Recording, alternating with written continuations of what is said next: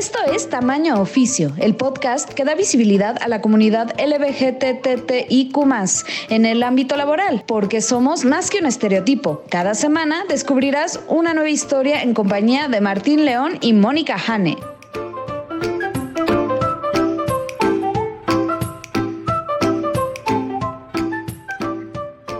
Hola, ¿qué tal? Bienvenidos a Tamaño Oficio con Martín León, el doncel de la comedia en México. Hola, Martín.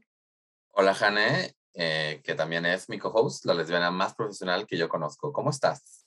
Muy bien, ¿y tú? Muy bien, ¿qué cuentas? Empezando el final del mes de noviembre. Estoy impresionada. Se está acabando este año y siento que no lo viví. De verdad, para mí ha sido eterno, eterno. A mí se hizo súper corto, o sea, no puedo creer que ya estoy prácticamente casi a un mes de la Navidad, no lo puedo creer. Sí, estamos casi un mes. Igual la veo muy cerca, pero te creo que cada semana es eterna. ¿Cómo va nuestra minuta? Presentar a nuestro invitado para pasar a la entrevista. Cuéntanos, Martín. El invitado de hoy es un hombre muy especial. Yo lo conocí cuando me invitó, que vamos a hablar de eso, a Puebla. Y en realidad, si, si, tuviéramos video, podrían ver detrás de mí un diplomita de cuando fui a su universidad. Él es mi roomie, amigo. La verdad es que una persona que admiro bastante, Saltiel Carranco. Vamos a escuchar, está muy padre esa entrevista.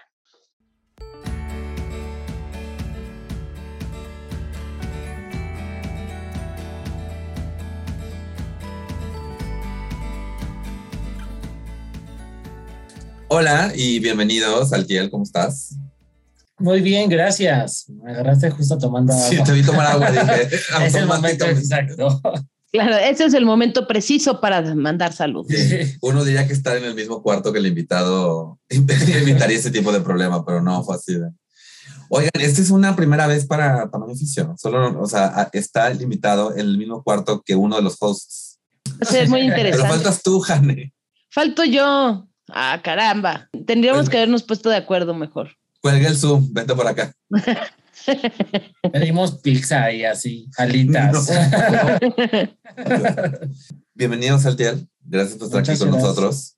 Lo primer, la primera pregunta es, ¿a qué te dedicas? Ok, yo estudié Administración y Gestión de Empresas y me especialicé en Mercadotecnia y Posicionamiento de Marca, más aparte soy mixólogo. Entonces, y ahorita trabajo en una empresa en el área de créditos. ¿Y qué te llevó a estudiar eso? La presión social de mi papá.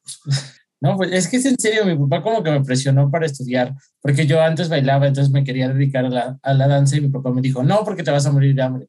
O sea, sí tenía razón, pero, pero pues era algo que quería. Me dijo, pues busca algo que te guste. Y para esto, pues llevaba en la prepa como estas materias que te ayudan a dirigirte a tu carrera. Y estaba pensando estudiar actuaría, pero al final solamente una universidad la tenía y me dio mucha flojera, entonces me fui a administración. Así como de lo más rápido, administración listo. Chócalas, amigo. Yo hice lo mismo.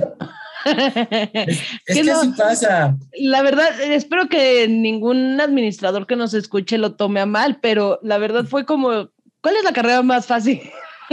Creo que administración. Sí, ¿qué, es lo que no necesito tanto? Ok, esto. Pero ¿por qué, si querían fácil, por qué administración y no comunicación? Es que ellos leen mucho. Bueno, que fuera fácil, pero con chamba. No, no, no, no, sí, eso es cierto. O sea, si, me iba a morir, si iba a morir de mejor hubiera estudiado danza. ¿sabes? Verdad, exacto. De hecho, tu papá, no vas a estudiar danza, voy a estudiar comunicación. Y me dijo, mejor baila. Sí, mejor baila. Viaja, conoce. Ya tienes una carrera y nada más te falta el título. y mixología, porque empecé a trabajar desde los 16 años. Entonces, pues como que el destino me empezó a llevar, a llevar, a llevar, a llevar. Y Empecé primero como mesero, nunca le hice de mesero. Y una vez que ya tiré como muchas cervezas, me dijo, ¿sabes qué? Te voy a mandar a la barra. Es más barato. y así empecé con un mixólogo en Puebla, en un restaurante llamado La Brújula. Y poco a poco me empecé a enseñar y ya después tomé cursos y así. Así que algún día les preparé, prepararé algunos cócteles cuando...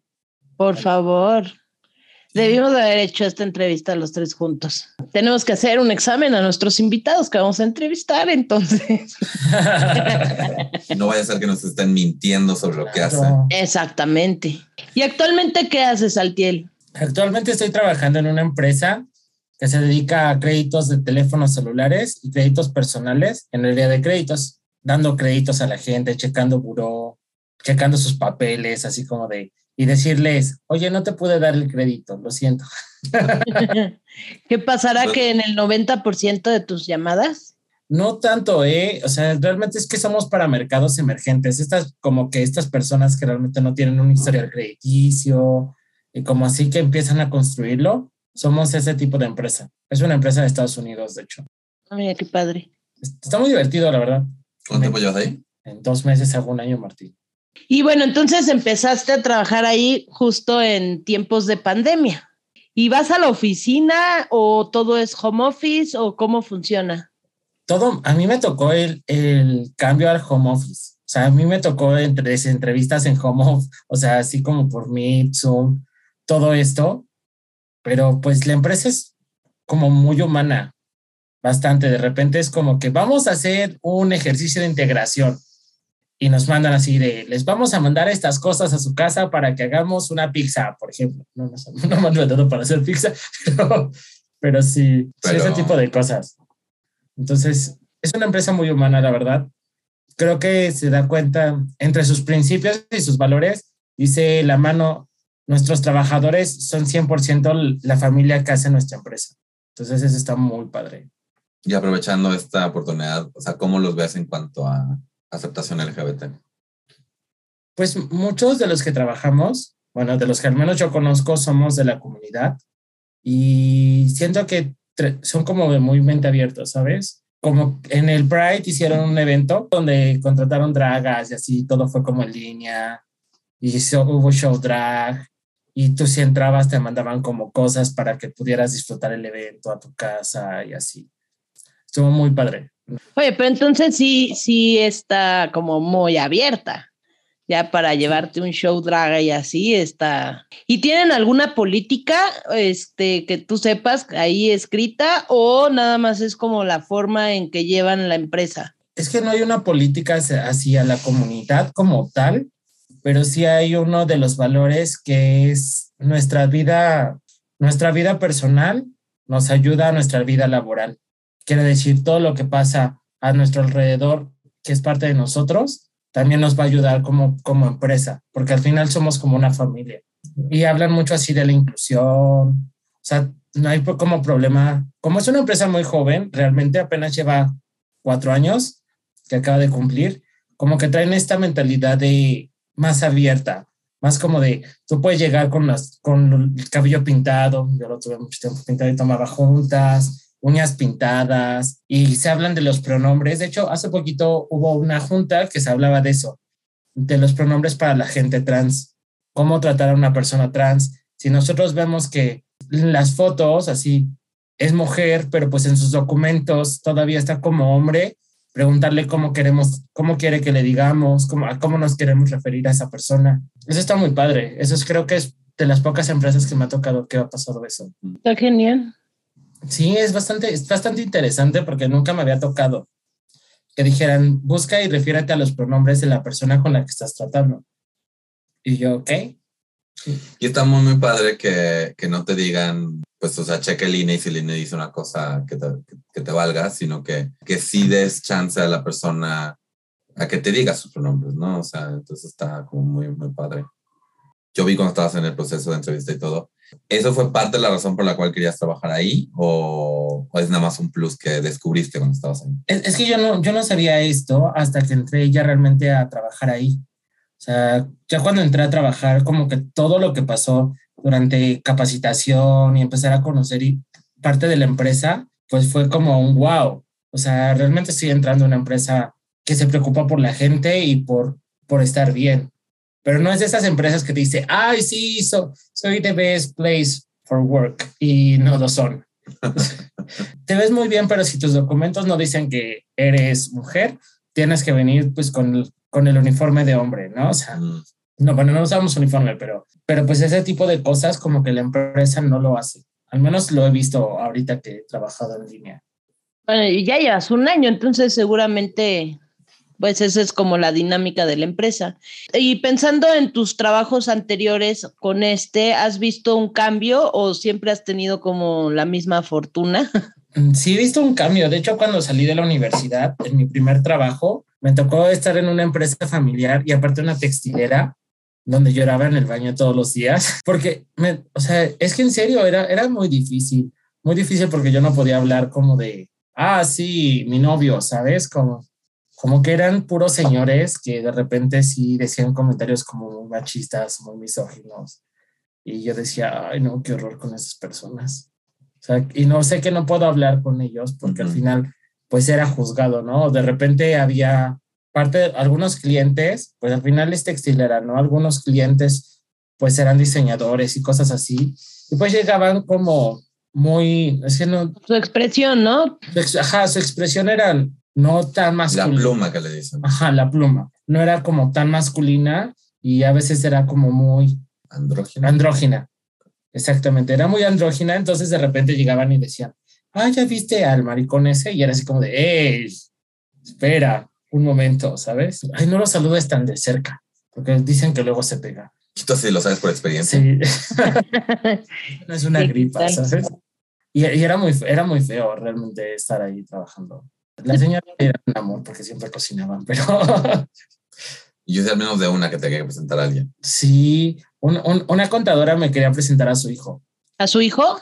Sí, sí, sí, siempre era así como de, oye, es que mi hijo, ah, mi hijo cocina, mira, prueba qué tal cocina mi hijo. Y yo, ah, sí, gracias. que, que es interesante ver esa dicotomía, ¿no? Cómo puede haber unas personas que, que sean así abiertas pero al final de cuentas, cuando existen este tipo de, pues no sé llamarla agresiones, pero este tipo, se crea este ambiente violento hacia, pues hacia, hacia personas que no son hombres heterosexuales puntualmente, porque también, como dices, hacían comentarios machistas, todo el asunto. Y creo que seguramente si le preguntabas a estas mujeres te dirían, ay, pues es que así son las cosas, ¿no? O sea, no, no estarían diciendo, sí, hay que pelearnos. O sea, era así como de, ay, es que así es Así son. Un chistecillo. Así, es una broma. Era broma. Es bien bromista él. y yo así como de, no, eso no es broma, es agresión. Sí. no, eh, y era muy feo realmente, porque aparte eran de esas empresas donde tienes hora de entrada, pero no tienes hora de salida.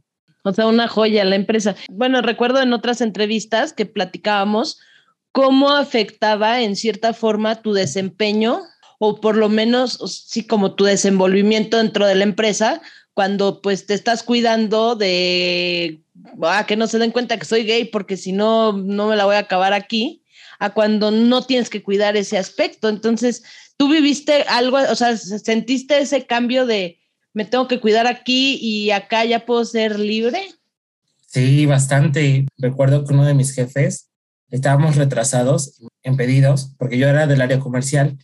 Entonces estaba muy retrasado en pedidos cuando a mí me entregaron esa área y me dijo, ponme todo aquí. Ah, no, no, no, tú no eres mujer. Dile a fulanita de tal que lo haga y supervísala. Y yo así de, oh, sí. Y no te vas a mover de aquí hasta que ella termine.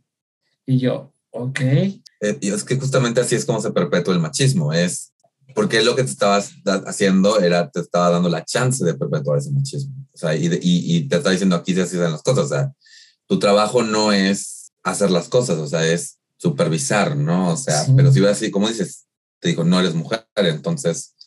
Sí, entonces fue, era así como muy fuerte, o sea, realmente, yo, de lo que sí lloraba, yo sí lloraba en el baño. O sea, llegaba un punto donde lloraba en el baño y decía, ¿qué estoy haciendo aquí?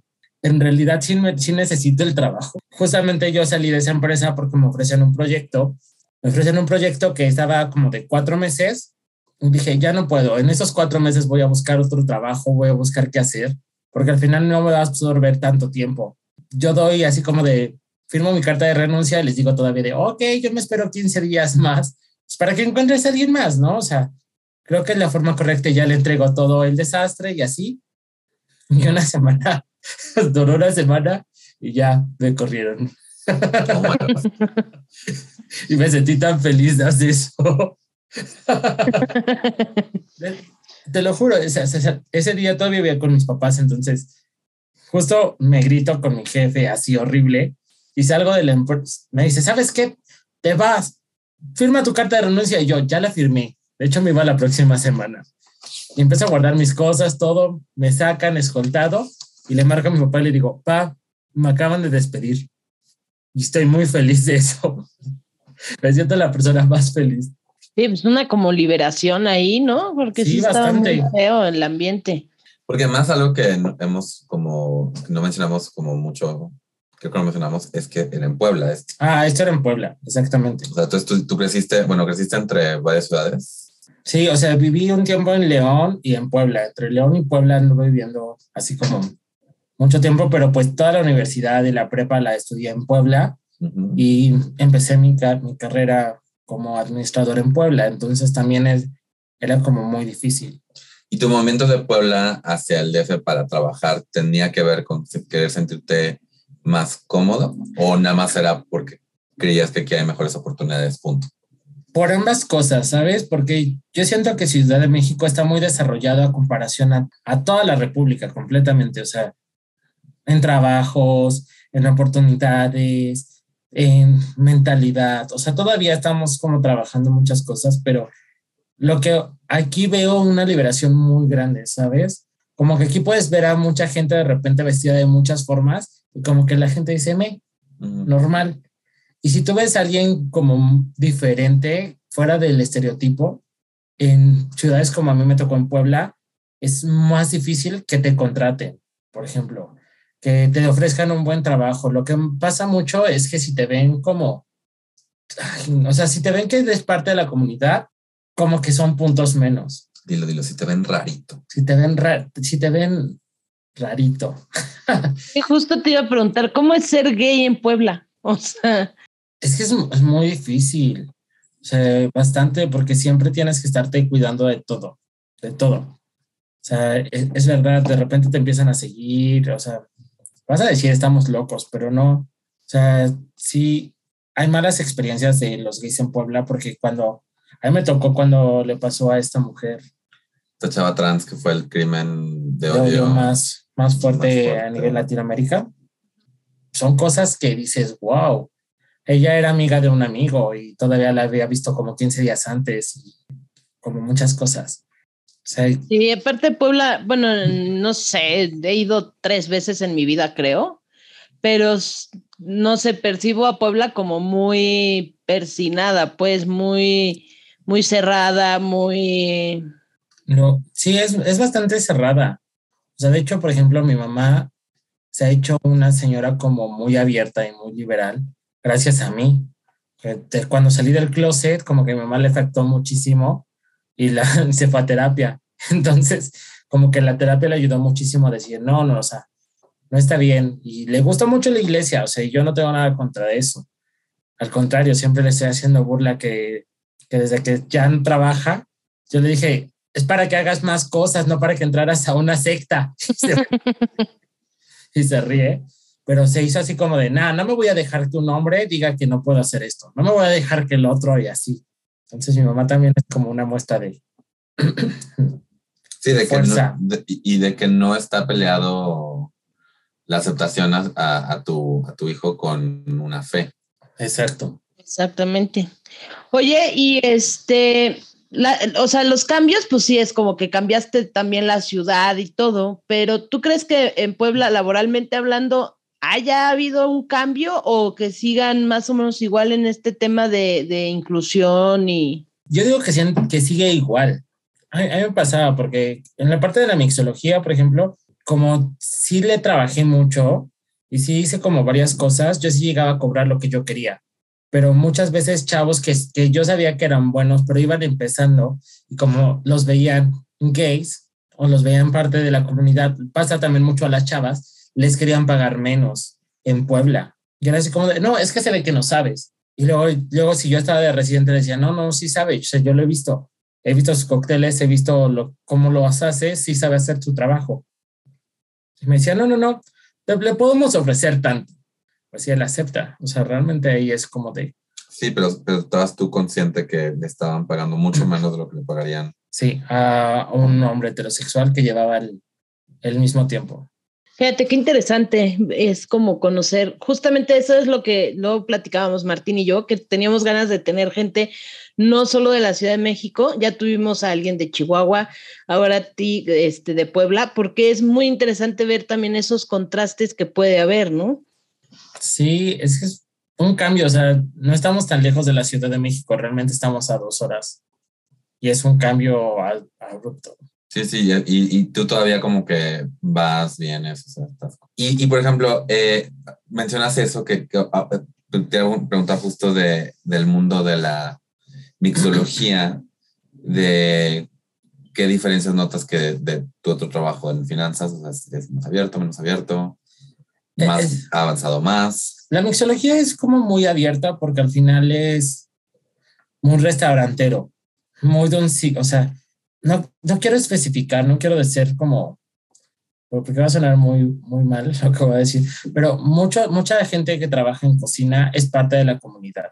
O sea, mucha gente que trabaja en el área restaurantera es como muy parte de la comunidad. Entonces, es como cierto punto abierto, pero sí se siente la discriminación entre un, entre un hombre heterosexual y, y un hombre gay. O sea, sabes que siempre nos pagan un poco menos que... Eso sí lo he visto muchísimo. También he visto el de ay, es que sabe hacer las cosas porque pues la piensa más porque es gay. Y yo, no, porque le trabajo más. O sea, hay como un, una idea de que por ser gay no eres tan... No, es el contrario, porque eres gay eres mejor. Oh, ok. O sea, en, algún, en algunos restaurantes, de hecho, algo chistoso de, de Puebla que, que no sabían que uno de los restaurantes y uno de los mejores moles en Puebla es por una mujer trans que se en un restaurante que se llama La Noria. La cocinera, bueno, la chef es trans y está reconocida a nivel, a nivel nacional ¿Cómo se y llama internacional. El... el... restaurante se llama La Noria, no recuerdo ahorita cómo se llama la, la chef. Ella, y por ejemplo, allí con ella, o sea, supongo que le ha costado un trabajar. Sí, en, re, en, realidad, o sea, cuando ella, trans, ella transicionó, creo que cuando estaba apenas en cocina. Lo malo es, o sea, esto es lo terrible. Estoy buscando, sí, chef trans Puebla y nada más me salen notas de transfeminicidios en Ya sé, es horrible. Qué triste, qué horror. Y me siento súper mal no recordarme del, del, nombre de la mujer que tiene, o sea, que... que porque que fue el una, crimen más... Eh, pero, por ejemplo, ahorita no estoy encontrando el nombre de esta... Sí, lo voy a buscar, ahí debe de estar entre mis contactos. O sea, y ya los, les paso el dato. Y mientras busca Martín, yo te quería preguntar, cuando, o sea, como estudiante, ¿cómo, ¿cómo fue tu vida como estudiante? Es que yo fui, yo soy, yo soy, yo soy pedero, porque yo, yo abrí muchas oportunidades en la universidad para la comunidad LGBT. La metropolitana se abrió mucho a, a la oportunidad de incluir ideas, porque entró mucha gente de la comunidad, entonces entró mucho chico trans, de hecho, creo que después de que se abrió y, hubo un, una exposición de la universidad como, acept, como una universidad incluyente, empezó a entrar mucho chico trans y chicas trans. Empezamos a dar como, porque fui parte de la mesa estudiantil y como que luché mucho por eso, porque se empezaron a incluir las cosas. Entonces empezaron a tratar como a los maestros con clases para poder como incluir a los compañeros trans y las compañeras trans. Estuvo muy padre, la verdad. O sea, yo me la pasé muy bien en la universidad. Esto, pero aparte está padrísimo, o sea, aportar algo tan importante para sí. la comunidad en, en, la universidad. O sea, eso está genial, poder ser parte de ese movimiento, de ese cambio. Sí, es, fue muy padre. De hecho, Martín fue a dar una plática a la universidad. Sí, nos llevaste a, justo a Sam del Río, eh, Ofelia Pastrana, y a mí y fue una, fue una conversación muy padre porque, porque pues mucha gente llegó ahí con ganas de, de, aprender. Y creo que justamente el hecho de que la gente haya llegado como en un plan amistoso y no con morbo tenía que ver con la con este pues con la con, el, con cómo estuvo organizado el evento. O sea, que no era como, vengan, vengan a ver estos tres raros a ver qué dicen, sino como que realmente eh, vengan a, a aprender sobre la diversidad. Sí, de hecho se hizo una semana que se llama la Semana Naranja, que hasta la fecha la universidad sigue, que se trata de eso, como de inclusión, de hablar acerca de violencia contra la mujer, cómo, cómo podemos ayudar y se llevan hasta donde yo me quedé, que creo que todavía se vino, se viene en noviembre porque la universidad me sigue invitando, como que vienen estas pláticas de inclusión, de cómo empoderarnos, de violencia, no solo para la mujer, intrafamiliar y cosas así, y se llama la Semana Naranja, que son de las cosas que yo dejé en la universidad y me gusta mucho decirlo. Sí, claro. Es, es un orgullo para mí, porque llevas casi siete años con eso en la universidad. Padrísimo. No, yo te lo aplaudo de verdad, porque eh, hace falta mucho de eso en muchas escuelas. Y además que, o sea, de verdad, cuando, no, cuando íbamos hacia Puebla, que íbamos, que iba yo manejando, recuerdo que Ofelia me contó que eh, le habían, que varias amigas trans le habían dicho mejor no vayas a Puebla, porque hasta fama a dormir, ¿no?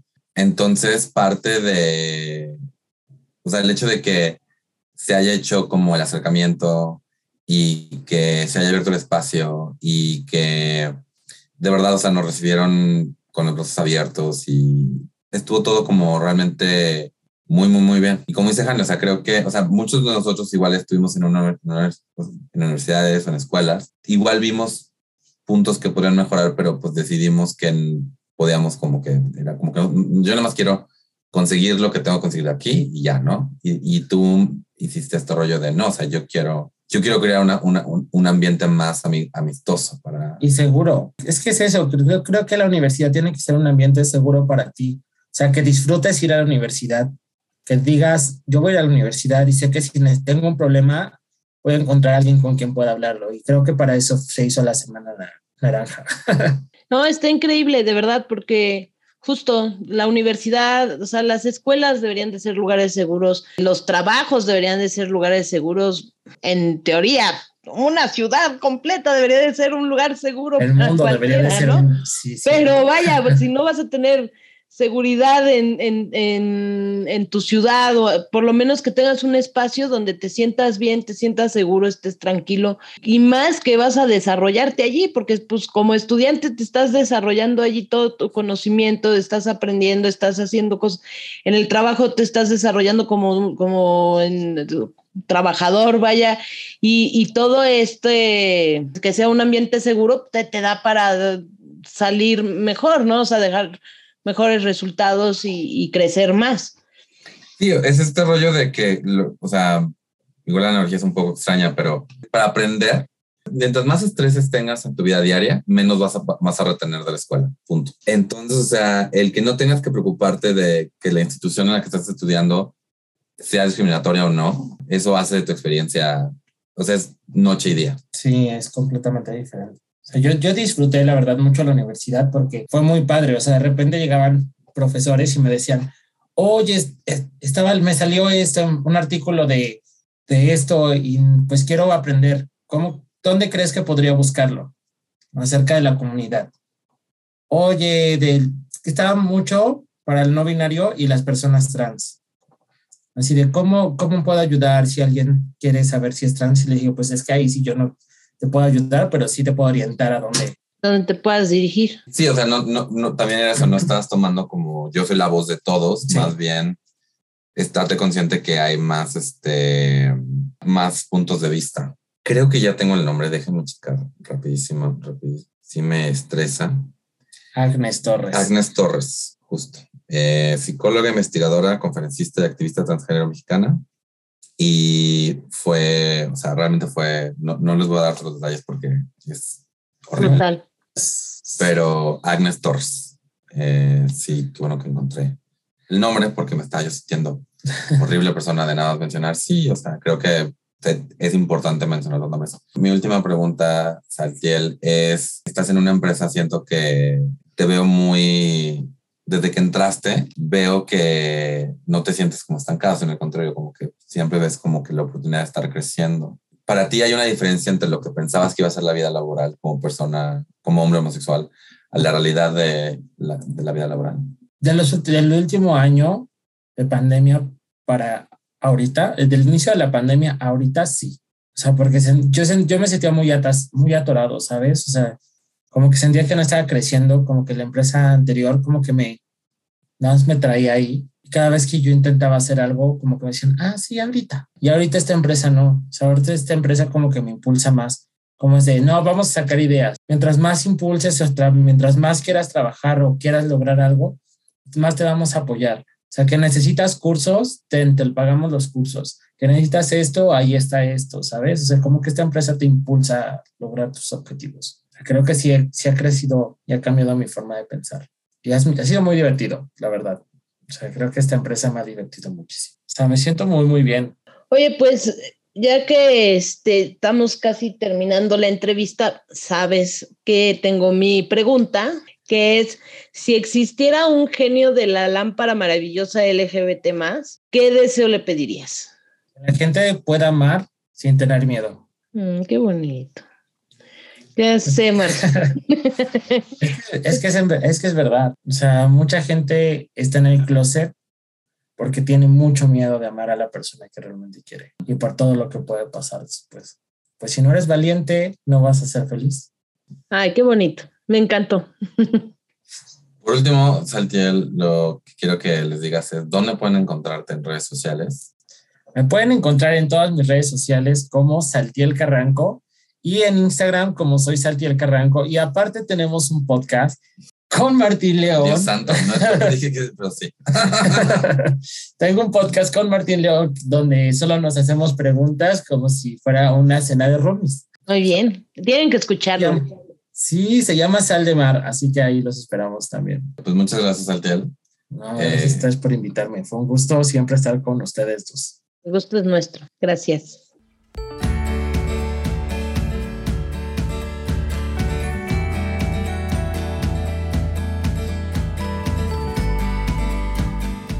Martín, ¿qué te llevas de esta entrevista?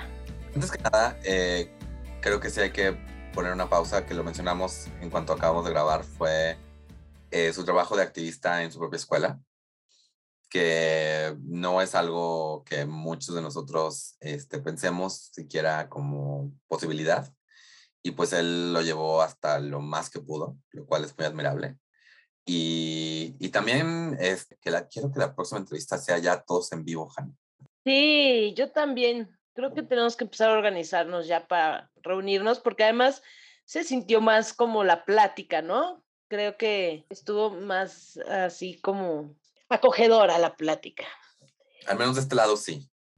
Sí, yo, y, me lo transmitieron, me lo transmitieron. Espero que la gente que haya escuchado la entrevista también haya sentido esa transmisión de sentimiento. Y yo sí también, mi admiración y como se lo dijimos después de la grabación, mi admiración y aplausos porque tuvo ese valor. A mí me hubiera gustado tener ese valor cuando, cuando estaba estudiando y poder decir, basta, ya, detente, esto no está bien. Pues creo que le admiro muchísimo e, eso.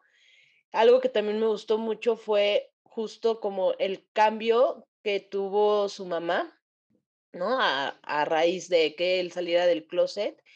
Y entonces todo lo, o sea, ha impactado de manera positiva muchas cosas ese muchacho y está increíble. Y también por lo mismo, o sea, como lo mencionó él, él como que tenía una idea de quiero bailar, la mera hora como muchas personas como que la presión social de no, mejor no te dediques a lo creativo, dedícate a algo como más seguro, entre comillas, lo hizo llevar por este camino. Pero al final de cuentas lo padre es ver que aún en este, porque en esta empresa donde él mismo mencionaba, te este, lloraba diario, o sea, o sea, como que él llevaba una actitud, pues, de yo, yo voy a, yo voy a sacar el trabajo, yo voy a hacer las cosas, yo voy a, o sea, yo, yo no tengo por, yo no tengo por qué, aunque obviamente, obviamente le afectaba, él también era, pero quiero que mi trabajo hable por mí.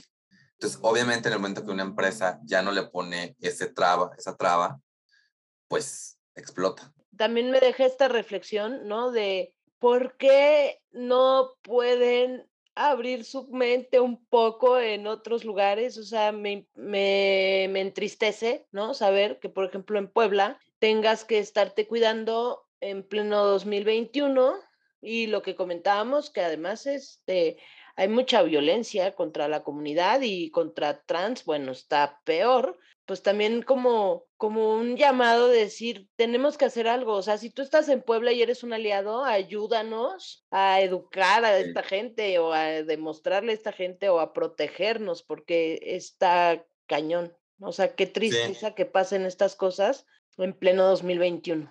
Literal.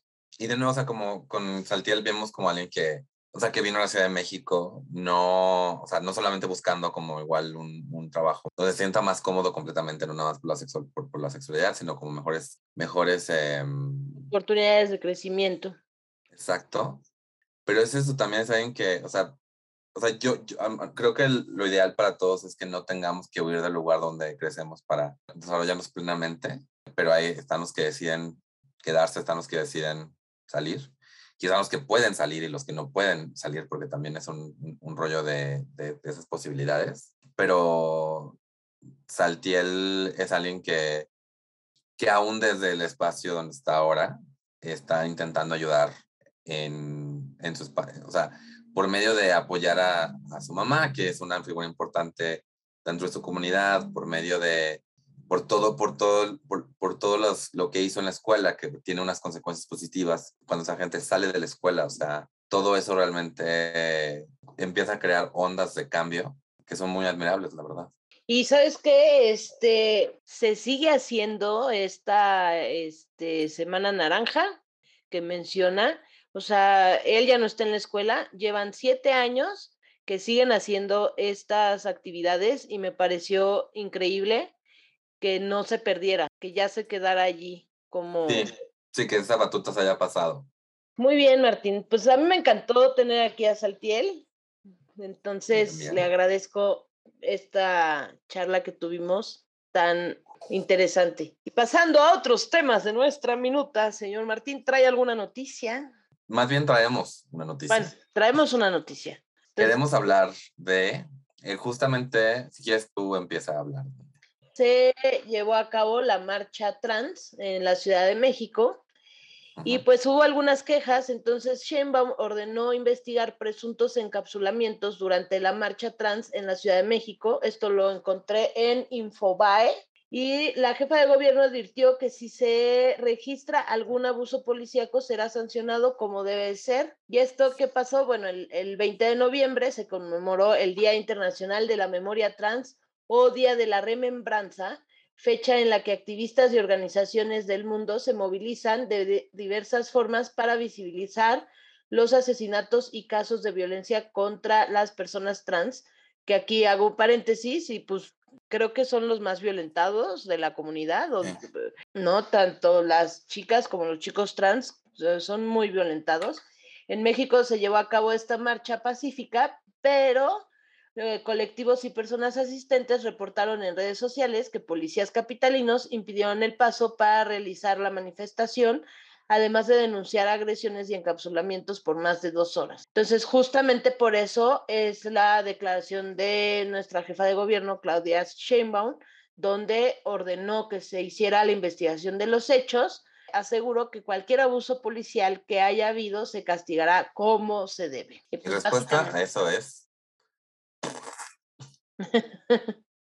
o sea, vivimos en 2021. Todo esto se estuvo ahí, o sea, hubo fotos, hubo videos, todo esto se estaba mostrando en Twitter en tiempo real. Este rollo de... Vamos a investigar. Vamos a hacer una investigación dos días después del, del hecho, porque, o sea, yo siento que literal es, le voy a, voy a pedirle al, a la chichincle, a la chichincle, a la chichincle, que me traiga un reporte que diga, pues sí hubo gente que se quejó, pero no, no pasó. O sea, honestamente. ¿Sabes qué? A mí lo que se me hace como, o sea, como por qué no los, les hablaste con tu gente antes de la marcha, no después de la marcha y que ya hicieron las agresiones o los encapsulamientos y toda esta situación. O sea, creo que eh, si ya sabes, porque tampoco es algo así como que despiertas un día y dices, ay, vamos a hacer la marcha LGTB más, o vamos a hacer la marcha, o sea, es el Día Internacional ¿no? Creo que ellos ya sabían, la jefa de gobierno sabía qué iba a pasar, entonces educas a tu gente y das las instrucciones y les adviertes desde un principio que se va a castigar si actúan, porque ya, o sea, ya actuaron. Es eso, se anunció desde antes, no es la primera vez que tenemos esta marcha en la Ciudad de México. O sea, de verdad, no, no o sea, que, que, que, que salga y diga, se va a investigar, o sea, obviamente se tiene que investigar porque tampoco se trata de, de que no haya una investigación antes de que se, que se, se, decida una consecuencia a las acciones de alguien. Siempre tiene que haber una investigación y siempre tiene que decir, pues esto fue lo que pasó y esto es lo que va a pasar. Pero que actúe como si, ay, me acabo de enterar de que esta cosa que fue todo un rollo durante el fin de semana, como si, o sea, ¿qué? Se desconecta del teléfono, no tiene asistentes que o es que estaba muy, estaba muy ocupada en el desfile de, del, del, ejército. ¿Qué onda? Sí, la verdad es que me parece como absurdo. Si ya lo sabía, pudo haber instruido mejor a la gente antes y no después, porque al final del día pues ya están los hechos, ya pasó y eso no va a cambiar nada, honestamente. Y eh, también hizo ahí, como estaba leyendo aquí en la nota, ¿no? Que dice, mencionó que en algunos eh, videos se aprecia la presencia de humo, destacando que la policía capitalina, descartando, perdón, que la policía capitalina usara gas lacrimógeno y puso, como lo hemos visto, cuando se utilizan objetos peligrosos que queman a las policías, lo que traen son extintores. Eh, la policía de la Ciudad de México no usa gas lacrimógeno, ni mucho menos si se usaron extintores, hay que ver bajo qué condiciones. Esa es la investigación que se va a realizar. Eh, honestamente, ya cansa bastante todas estas situaciones donde pues no hay... Porque además, o sea, no es de a gratis que se estén, que se estén, se estén manifestando. O sea, como hombre sí es como que mi lugar no es así como ahí y, y es un tanto como luego no sé, raro, pero, pero sí es, o sea, mm, las imágenes de policías como haciendo estos como encapsulamientos, que se refiere a esta, como que estaban rodeando ciertos sectores, y además con esta idea de que se estaba creando esta narrativa de que no es que están, están es que, o sea, al final de cuentas, yo siento que ellos saben que si ven una imagen de activistas trans y policías, mucha gente va a decir, ellos están de de, pues así, alebrestando, ¿no? O sea, ¿para qué? ¿Por qué no nada más tuitean? Nos están, están matando y ya, ¿no? Entonces sí es un tantito, pues no un tantito, es mucho, es muy, muy preocupante, la verdad. Eh, y además que todo esto, siento que más que preocuparle la seguridad de las personas trans de la marcha, lo que le preocupa es que la gente no está viendo la bonita sesión de fotos que le tomaron para no sé qué revista donde casi casi es como la pre-campaña. No, y está cañón, porque aparte de México es de los países donde más transfeminicidios tiene en el mundo. Creo que estamos en el segundo lugar, una cosa así, era justo lo que estaba buscando, pero es, es una cosa impresionante, es un odio impresionante que hay hacia la comunidad trans y la verdad es que increíble que siendo una población tan vulnerable no hayan preparado a la policía para poder hacer un correcto trabajo de lo que tenían que hacer, que era, bueno, pues llevar como, sí, vas cuidando, de hecho tienes que ir cuidando a los manifestantes. Todas las manifestaciones han sido así. Si se han manifestado maestros, en realidad la policía está no para contener a los maestros, sino para ir cuidando a los maestros y que lleguen su manifestación a donde tiene que llegar pues si no estuvieran cuidándolos, pues, o sea, los coches no se detienen, vaya, ¿no? Sería una cosa muy peligrosa. Todas las manifestaciones, todas las marchas, la policía está para proteger a esas personas, para que puedan hacer su libre manifestación, sus reclamos o sus, eh, lo que necesitan expresar y no para que te contengan y te callen. Entonces, eh, o sea, pues que estamos regresando a, a dónde, ¿no? O sea, que también, ¿qué tan, o sea, dónde, estás en ese rollo de la manifestación? Es, es eso, o sea, depende mucho de, cómo, cómo te vea eh, la mayor, como la mayor parte de la población, básicamente. Y tiene que ver mucho con, pues sí, con ese rollo de óptica. Al principio con las marchas LGBT sin problema aumentaban cualquier cosa porque sabían perfectamente que en el ojo del público era porque se están, porque están estos de, de, de intensos, ¿no? ya saben que pues no, ya logramos un, que la gente nos vea como humanos básicamente y no apoyen que se nos violente. Y justamente el siguiente paso ahorita es eso, o sea, para lo mismo para las personas trans, no solamente porque pues, son humanos y merecen todo el respeto de cualquier otro humano, pero también porque aunque nosotros los que, o sea, la, la LGB ya tuvimos un avance fuerte de, de derechos, las personas trans todavía son foco de mucha, mucha violencia. La idea es que nadie sea foco de, violencia. Totalmente de acuerdo. Yo me, yo me uno a la comunidad trans para apoyarles y hay que cuidarlos porque hay que cuidarles a, la comunidad trans porque hay demasiada violencia y no podemos permitir. Y si tú eres testigo, puede ser violencia verbal, y lo más, o sea, lo más simple que vas a una cafetería donde este, te preguntan tu nombre, ¿no? ¿Qué ha pasado? Y bueno, le ponen, o sea, ¿cómo te llamas? Laura, ah, pero a mí no me sonó a Laura tu voz, entonces te voy a poner otro nombre o te pongo Lauro porque así, cuando veamos eso, pues simplemente no nos quedemos callados, quedándonos callados somos parte de. Entonces es, a ver, te dijo Laura y respétala. O sea, con eso, uno como estando igual en la misma fila como cliente, esperando ser atendido, levantando así la voz, les aseguro que muchos ya la van a pensar para molestar, para hacer este tipo de actos. Entonces, nada más no nos quedemos callados y levantemos la voz a favor de la comunidad trans y decir... Y aunque, no, y aunque no estén presentes, si estás tú en, un, en una situación familiar, una situación con amigos, y alguien hace un comentario abiertamente transfóbico, también, yo sé que es difícil, o sea, también yo entiendo eso, pero es mucho más fácil eso que estar, que salir con miedo a las calles, básicamente. Entonces, si, con, si ves a alguien haciendo un comentario transfóbico, también sí le oye, pero, o sea, ¿por qué, ¿por qué se te hace que está bien discriminar a, a cierto grupo de personas? Sí, creo que esa es una forma en que podemos apoyarles porque hay hombres y mujeres trans y no hay que no dar y no binarios y hay que apoyarles porque son nada más parte de nuestra comunidad y han sido una pieza para mí muy importante. He visto muchos documentales donde quienes se ponían al mero frente eran la comunidad trans y eran los que les, les llovían los catorrazos, ¿no? O sea, principalmente mujeres trans eran las que aguantaban todos los catorrazos y luego ya íbamos los LGB ahí atrásito. Entonces creo que es momento de que nosotros respondamos y paguemos con la misma moneda con la que e, ellas han luchado, ¿no? Sí, que no se nos acabe la inercia del movimiento nada más porque las primeras tres letras ya más o menos están en, un, en una situación cómoda. Exactamente. Y pues esto es, pues esto es de mi minuta, Martín. ¿Tienes algún show próximamente para que te vayan a ver o algo que recomendar?